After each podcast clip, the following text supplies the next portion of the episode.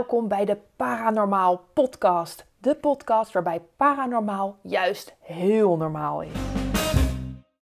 Zo, nou, ik ben weer terug van vakantie. Jemig, het gaat weer snel die zomervakantie. Maar het is ook alweer lekker om terug te zijn. Ik ben lekker naar Marseille geweest. Daar wonen mijn twee petekindjes.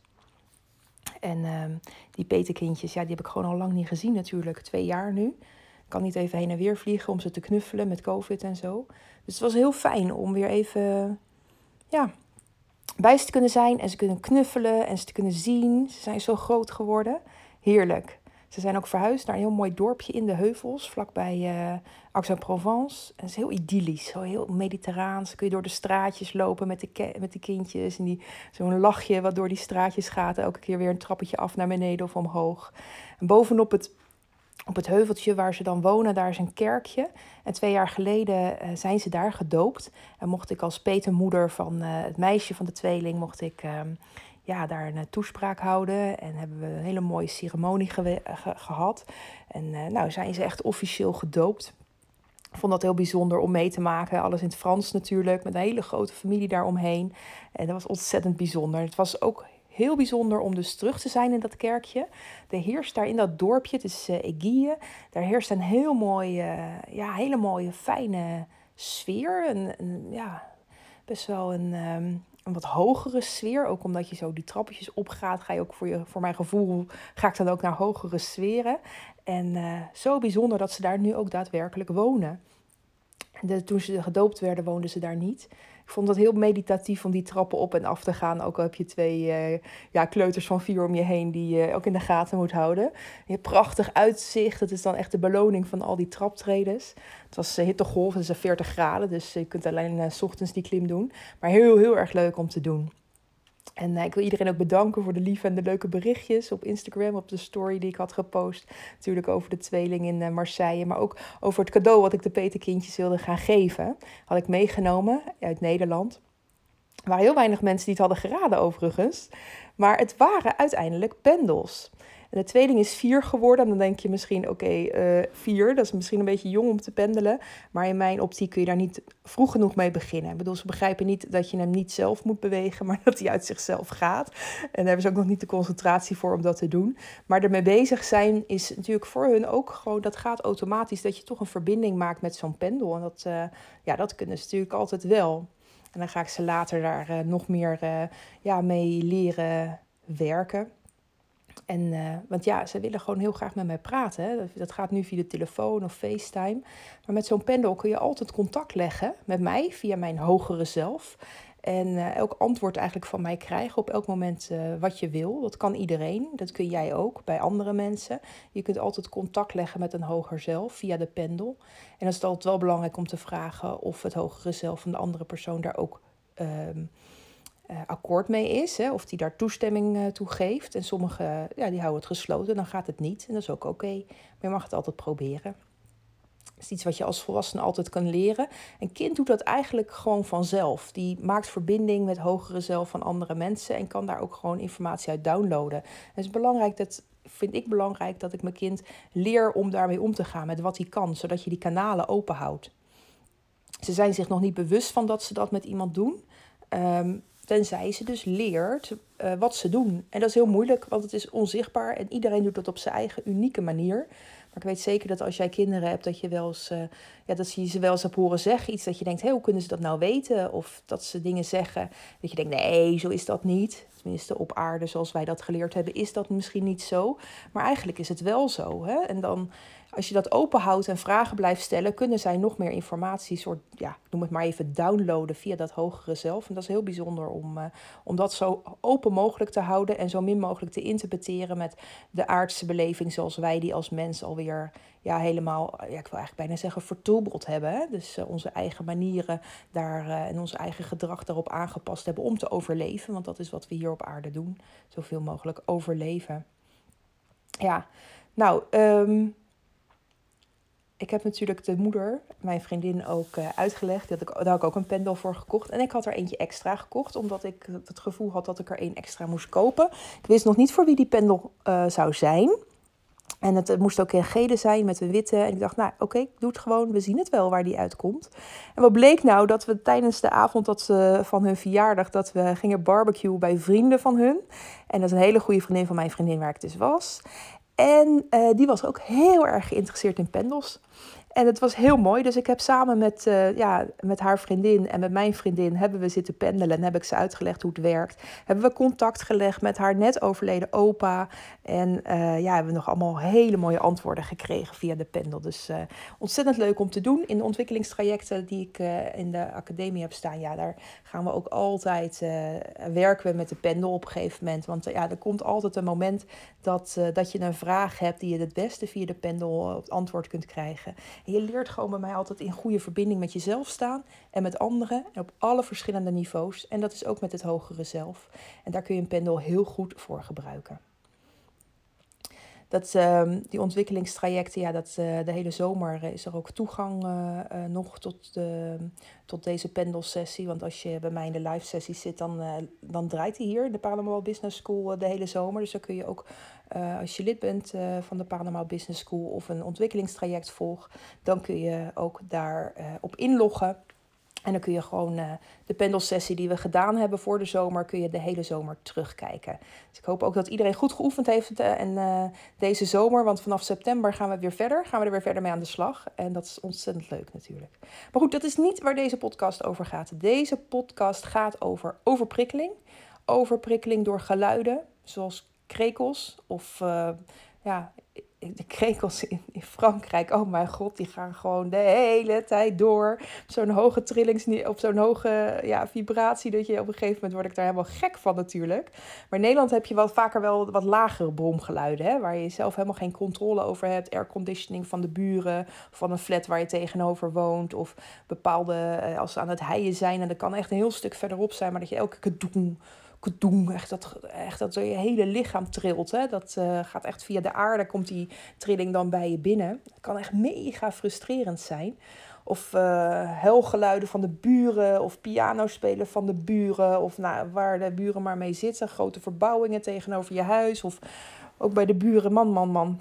Het kan van alles zijn wat je enorm irriteert en waar je gefrustreerd van raakt. En wat gewoon eigenlijk je hele breincapaciteit overneemt. Waardoor je gewoon eigenlijk je dagelijkse leven nog je niet meer zo goed kan concentreren. En je weet gewoon niet meer zo goed waar je mee bezig bent. Continu afgeleid door dat geluid. En um, dit thema, nou ja, dat kwam naar boven eigenlijk tijdens de story, omdat ik een, een filmpje had gepost op mijn story. En daarin hoorde ik de hele tijd dat krekelgeluid. Ook op het moment dat ik ergens binnen was en het niet hoorde. En dus dat filmpje, en dacht jeetje, dat zit de hele tijd weer op de achtergrond. Ik ben benieuwd um, of andere mensen daar ook last van hebben. En dat was zo. Uh, dat was zeker zo. Er hadden heel veel mensen gereageerd. En uh, dus ik dacht, ik ga daar een podcast over opnemen. Want hoe kun je daar nou mee omgaan? Uh, krekels die kunnen echt ontzettend irritant zijn. Zeker als je er niet door kan slapen. En dan wordt je frustratie alleen nog maar hoger omdat je minder slaap krijgt, slaapgebrek krijgt, eh, steeds minder energie hebt daardoor. Maar wat doe je er nou aan? En uh, mensen hadden ook gereageerd met, dan doe je koptelefoon op met geluidsonderdrukking. Nou, vond ik een hele goeie. Of je doet oordoppen in. Maar dat blijft toch een beetje het vermijden van het geluid. Hè? En dat zijn oplossingen die we dan gaan bedenken om het niet meer te horen. Ja, je kan natuurlijk niet in je dagelijkse leven de hele dag met een koptelefoon met geluidsonderdrukking lopen. Je hebt natuurlijk ook kinderen waar je voor moet zorgen. Je hebt gewoon een baan en je hebt met mensen te praten. En, uh, ja, en het vermijden van een bepaald probleem kan het juist ook erger maken. Want doordat je het misschien een tijdje niet hoort, kan het ook zo zijn dat je um, juist weer op het moment dat je het wel hoort, dat het harder binnenkomt. En dan ben je het eigenlijk alleen maar aan het versterken. Dus vermijden, dat zeg ik ook altijd met negatieve energie in je omgeving. Als je die gaat vermijden, ja, dan blijft het eigenlijk terugkomen. Dan, dan verwerk je eigenlijk niet in je brein waar je dan op dat moment zo geïrriteerd van maakt of gefrustreerd van raakt. Uh, dus je kunt de kamer helemaal soundproof gaan maken, maar zodra je uit die kamer komt, wordt het eigenlijk alleen maar weer versterkt en raak je nog meer geïrriteerd. Het is een soort opgepropte frustratie die er dan twee keer zo erg uitkomt. Dus um, wees je ervan bewust wat je aan het doen bent. Ben je het geluid aan het vermijden of aan het elimineren en je bent hier niet bewust van, dan ga je steeds meer oplossingen verzinnen om er vanaf te komen. En weet je, als je het gewoon niet meer hoort of ziet, ja, dat werkt ook. Maar je, je kunt je er niet altijd voor afsluiten, hè, van die buitenwereld, van het geluid van een airconditioning van de buren. Of het gekletter van water in de fontein van de buren. En mensen die hier heel gevoelig voor zijn, ehm, ja, of, ik moet eigenlijk zeggen, mensen die hier niet gevoelig voor zijn, die merken het niet eens, dat geluid van die fontein of uh, uh, airconditioning aan de overkant. Maar als je ze erop gaat attenderen, dan kan het ook deze mensen heel erg gaan irriteren omdat ze zich er opeens wel bewust van zijn geworden. En mensen die wel heel erg sensitief zijn voor geluiden om zich heen, die verwerken die prikkels dan um, niet automatisch, maar uh, het verwerken van die prikkels neemt ruimte en energie in. En ze zijn zich er dus heel erg bewust van dat dat geluid binnenkomt. En die energie die er nodig is om dat geluid vervolgens weer te verwerken, uh, die kun je dan niet gebruiken voor andere dingen. En soms gaat dat ten koste van je dagelijkse leven. Dan ben je dus minder gefocust, je bent snel afgeleid. Of je raakt moe en dan raak je ook op een gegeven moment echt uitgeput. Wanneer je die prikkels dus niet meer automatisch gaat verwerken, kun je heel erg uitgeput raken. Als ik de hele dag bijvoorbeeld op de boot zit en het waait heel hard, dan hoor ik continu het geluid van die wind langs mijn oren suizen. En daar raak ik wel aan gewend op de boot. En dit is ook niet echt een frequentie die me irriteert, dus ik raak er niet gefrustreerd door. Maar s'avonds kan ik me wel heel erg uitgeput voelen, omdat ik juist de hele tijd energie aan het verbruiken ben van dat geluid wat continu langs mijn oren gaat. Ik heb het soms ook met oorbellen als die geluid maken. Daar irriteer ik me dan niet aan, maar ik merk dat er gewoon te veel energie naar het verwerken van dat geluid gaat. En pas als ik me er echt bewust van ben, dan valt het me op. En um, in de tussentijd is er natuurlijk ook, maar dan ben ik me er niet bewust van. Oké, dus laat ik even onderscheid maken tussen twee dingen. Je hebt dus de aanwezigheid van het geluid. En je hebt het bewustzijn van de energie die het je kost om die prikkels te verwerken. Als je geen geluid hebt, nou, dan hoef je er ook niet van bewust te zijn. Dan heb je geen overprikkeling, heb je geen geluid. Geen probleem. Oké. Als er wel geluid is, maar je bent je er niet bewust van, dan hoeft het geen probleem voor je te zijn. Dan geeft het jou niet die frustraties, maar het kan wel energie kosten. En daar kom je vaak later dan achter. Het hoeft ook geen probleem te zijn. Als je geluid hebt en je bent je daar wel bewust van, dan kan het een probleem zijn, maar het hoeft ook geen probleem te zijn. Het ligt er maar net aan hoeveel energie jij kwijt bent aan het geluid en hoe bewust jij ervan bent of niet. Het is dus met andere woorden, jij hebt de controle, jij hebt um, de macht over het probleem. Jij maakt dus zelf een probleem van een bepaald geluid. Kun je mij nog volgen hiermee? Hoe groter je het probleem maakt, hoe meer frustratie en energie het je kost. Het gaat dan niet meer alleen om het verwerken van de prikkels, maar ook om het verwerken van de emoties en de gedachten die je er zelf bij haalt. En het geluid is dan niet eens meer het meest vermoeiende om te verwerken. Het zijn juist de interne processen die al die energie opslokken van frustraties.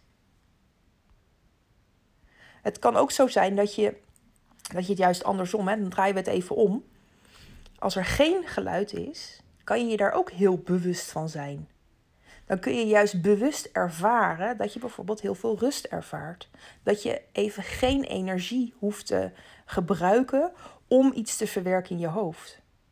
Maar ook geen geluid kan ergernis opleveren. Het is natuurlijk makkelijker om geluid op te zoeken dan dat je geluid gaat proberen te vermijden. Maar sommige mensen raken ook heel gefrustreerd als er te stil is om zich heen. Het is dus niet zo dat als je geluid hoort, um, dat je dan dat dat dan meteen een probleem is.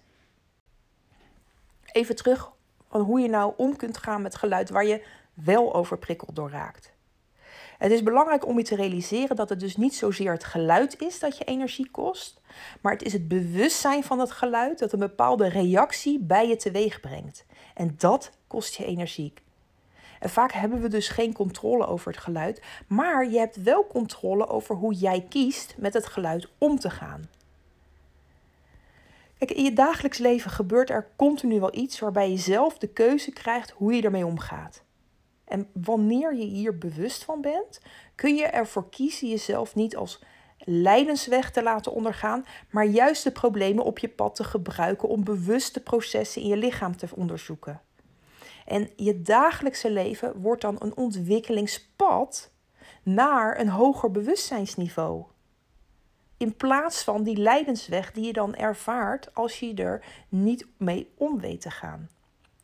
En juist die frustraties door overprikkeling zijn een signaal om je er bewust van te worden dat je gehoor en je zicht en je tast op een bepaalde manier werken voor jou. En hoe meer je gaat oefenen en gaat onderzoeken hoe je hier goed mee om kunt gaan voor jezelf, hoe gevoeliger je ook weer gaat worden. En hoe gevoeliger je wordt, hoe meer je gebruik kunt maken van je eigen aangeboren, of zal ik nu maar gewoon zeggen, paranormale gaves. En dat zijn die sensitieve gaven, de gaven waarmee je extra informatie kunt trekken uit de onzichtbare verbindingen die wij hebben om ons heen. En veel overprikkelde mensen raken enorm gefrustreerd door die gevoeligheid. Maar als je weet dat je frustratie de ingang is naar je eigen gaven, ja, dan wordt het leven echt een feestje. Er ligt een hele wereld te wachten achter jouw gaven. En je mag dus oprecht heel blij zijn als je krekels hoort en dat, ze die, dat je die frustreert. Hè? Dat dat je frustreert. Of als je gek wordt van de erko van de buren die telkens aanschiet als je net in slaap valt. En misschien klinkt dat een beetje gek, want natuurlijk raak je daar heel erg gefrustreerd door. Maar dat is ook een ingang voor jou om bezig te gaan met jouw gaven. En dan ga ik je ook laten weten. Ondertussen hoor je mijn kat op de achtergrond miauwen. Het is niet mijn kat, hij is te logeren hier, want ik heb allemaal kittens. Als je de story bij mij op mijn, op mijn, op mijn uh, Instagram volgt, dan uh, zie je dat ik allemaal kittenfilmpjes heb gepost. En uh, dus je hoort af en toe wat gemiauw op de achtergrond, maar ze zijn hartstikke schattig. Dus heel leuk juist. Oké, hoe ga je nou maar om? En dan ga ik je een cadeautje geven en dan gaan we dat samen, gaan we daar eventjes doorheen lopen ga ik je meenemen in een ervaring waarbij als jij zelf een overprikkeling in je hoofd hebt, dus ga zelf even na wat jou irriteert, waar jij echt je, uh, waar je, door gaat uh, frustreren. Ga dat even in je hoofd nemen en doe dan mee met de volgende oefening, want dan kan ik je echt daarin uh, begeleiden. En ga ik je die ingang laten ervaren. En ga ik jou laten ervaren wat dat met jou doet. En dan ga ik eerst de kat even eten geven. Anders dan hebben we dat geluid op de achtergrond. dat is ook een goede oefening overigens. Oké, overprikkeld. Wat doe je daar nou eigenlijk mee? Raak je gefrustreerd? Wees dan dankbaar voor je gaven. Je kunt niet altijd elk moment gebruiken als oefening, maar zeker als je in bed ligt en er zijn geluiden waardoor je niet kunt slapen, ga het geluid dan gebruiken om dieper je eigen gaven te onderzoeken. Daarvoor raak je geïrriteerd. Niet om het vervolgens te vermijden, maar om je gaven juist te leren kennen. Je hebt juist een hoogsensitief gehoor of zicht meegekregen om je ervan bewust te maken dat daar jouw ingang naar je gaven ligt. En hoe bewuster je met het geluid omgaat, hoe meer helder je de ingang naar je gaven kunt krijgen. Toen ik net op mijn vakantiebestemming aankwam in Zuid-Frankrijk, was het geluid van de krekels echt overweldigend. Alsof er continu gaten geboord werden door mijn eigen energiekokon. En ik werd letterlijk doorboord door de scherpe, knarsende frequentie van die krekels die elke keer op de achtergrond zitten. Maar, en dit klinkt misschien gek, het is goed om je te realiseren dat je er niet dood aan gaat. En dat klinkt zo ontzettend overdreven, maar het feit dat jij jezelf eraan herinnert dat je er niet dood door gaat en gewoon je concentreert op het blijven ademhalen, dan gaat het leven gewoon door. En het gevoel van frustratie of dat je juist het gevoel hebt dat je te veel binnenkrijgt en helemaal overprikkeld bent, dat is nou juist een signaal dat ik ergens tijd moet gaan maken om met aandacht deze frequentie van geluid toe te kunnen laten in mijn eigen energieveld, in mijn eigen, zeg maar, kokon. En in plaats van heel negatief en gefrustreerd om te gaan met geluid, zoek ik dan juist bewust naar die positieve kanten. En dan ga je het geluid voorstellen in je hoofd of ja, ik doe dat vaak visueel, maar het kan ook zijn dat het bij jou anders werkt, want iedereen gebruikt zijn gave op zijn eigen manier. Maar ga je maar eens bedenken, bijvoorbeeld bij een krekel, hoe ziet een krekel er eigenlijk uit? Hoe maakt hij dat geluid? Met welk onderdeel van zijn lichaam maakt hij dat geluid? Wanneer maakt hij dat geluid en waarom? En gelukkig kun je nu overal op internet uh, um, en, en opzoeken dat het, ja, overigens, het zijn dus geen krekels, hè? het zijn zangcicaden. Ze zingen niet, maar ze trommelen. En dat is een soort ingenieus ingebouwd systeem wat ze hebben om dat geluid te kunnen produceren. Dat is echt heel knap ook, van moeder natuur natuurlijk. En dan moet je, weet je, hoe zou het leven eruit zien als wij mensen de hele dag schreeuwend op zoek gingen naar een partner om mee te paren? Want dat is eigenlijk waarvoor ze het geluid gebruiken. Nou, dat is toch geweldig om dan dat wij als mensen elkaar op die manier eh, proberen te bereiken. Nou, gelukkig is dat niet zo. Maar dat is wat die cicaden dus doen. En die komen alleen uit de grond als het 25 graden is. En de mensen hier in Zuid-Frankrijk, die die zijn ook heel blij als ze de cicade voor het eerst horen rond mei, juni. Want dan weten ze meteen dat de zomer is begonnen. Ze zijn dus heel blij met dat geluid. En omgekeerd ook, als de cicaden geen geluid meer maken, dan is het dus klaar met het mooie zomerweer. En dat vinden ze dus eigenlijk heel jammer. Ze horen dus eigenlijk bij de zomer, bij het vakantiegevoel. Nou, dan breng je al een beetje positiviteit in in dat dat geluid binnenkomt. En dat je dus ook kunt inleven in de mensen die in dat gebied wonen. En dus die cicade eigenlijk heel erg bij de zomer. Hè, dat het gewoon een onderdeel van het zomergevoel is. En dat gewoon dus ook in hun automatische ja, uh, verwerking van wat er om hun heen gebeurt, dat die cicaden daarbij horen. En als je dan goed luistert naar het geluid van die cicaden met mijn ogen dicht, dan kun je ook allerlei verschillende toonhoogtes gaan onderscheiden. En doe je dit als je gaat slapen met je ogen dicht, dan is het donker. Tenminste, bij mij was het donker dan s'avonds. Dan kan het geluid ook verschillende beelden en kleuren bij je naar boven halen. Zijn het scherpe beelden? En dan kun je ook met je bewuste aanwezigheid die beelden zachter maken. Door er nog meer op in te zoomen. Een soort uit te vergroten. Alsof het geluid als een soort beeldscherm waar je met je handen, zoals net als op een telefoon, het zo kunt wijder maken. En dan kun je helemaal inzoomen op hoe jij het geluid kunt zien in je hoofd, in je, in je visualisatie. Of als je een kleur waarneemt, misschien een kleur die je niet meteen als prettig ervaart, dan kun je de kleur ook veranderen in een andere kleur, waar je wel beter tegen kunt. Of waar je zelfs misschien behoefte aan hebt. En ben je gevoelig in je tast, raak dan het geluid aan. In je visualisatie, in je hoofd, in je gedachten. En voel of het hard is of dat het zacht is. En ook daar kun je het geluid kneden. Je kunt het zelfs aaien. Je kunt er zachtjes overheen gaan.